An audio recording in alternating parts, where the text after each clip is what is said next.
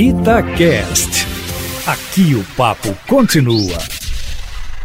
O Fórum Brasileiro de Segurança Pública divulgou hoje importante pesquisa sobre a vitimização das mulheres em relação à violência durante o período da pandemia, denominado de Visível e Invisível: A Vitimização das Mulheres no Brasil. O estudo está na terceira edição, complementando evidências obtidas em dois mil e dezessete e dois mil e dezenove. Baseou-se em entrevistas realizadas com amostra representativa de pessoas residentes em mais de cento e setenta municípios brasileiros. Entre os principais achados merecem destaque. Primeiro, vinte e cinco por cento das mulheres acima de dezesseis anos afirmam ter sofrido algum tipo de violência ou agressão nos últimos doze meses. Segundo, sessenta e dois por cento das mulheres que sofreram violência no último ano afirmaram que a renda familiar diminuiu nesse período e quarenta e sete por cento delas também perderam o emprego. Terceiro, o tipo de violência mais frequentemente relatado foi a ofensa verbal,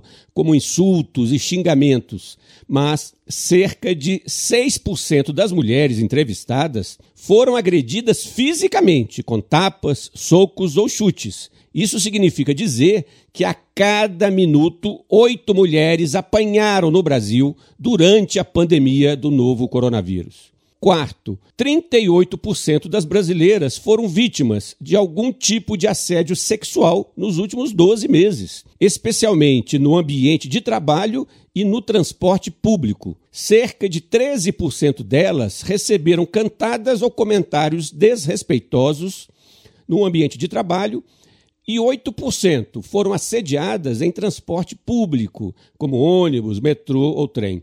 O estudo evidencia também que a violência contra a mulher não aumentou na pandemia, comparativamente aos anos anteriores. Em relação ao ano de dois mil e dezessete, inclusive, houve redução dos relatos de vitimização, o que merece nossa atenção.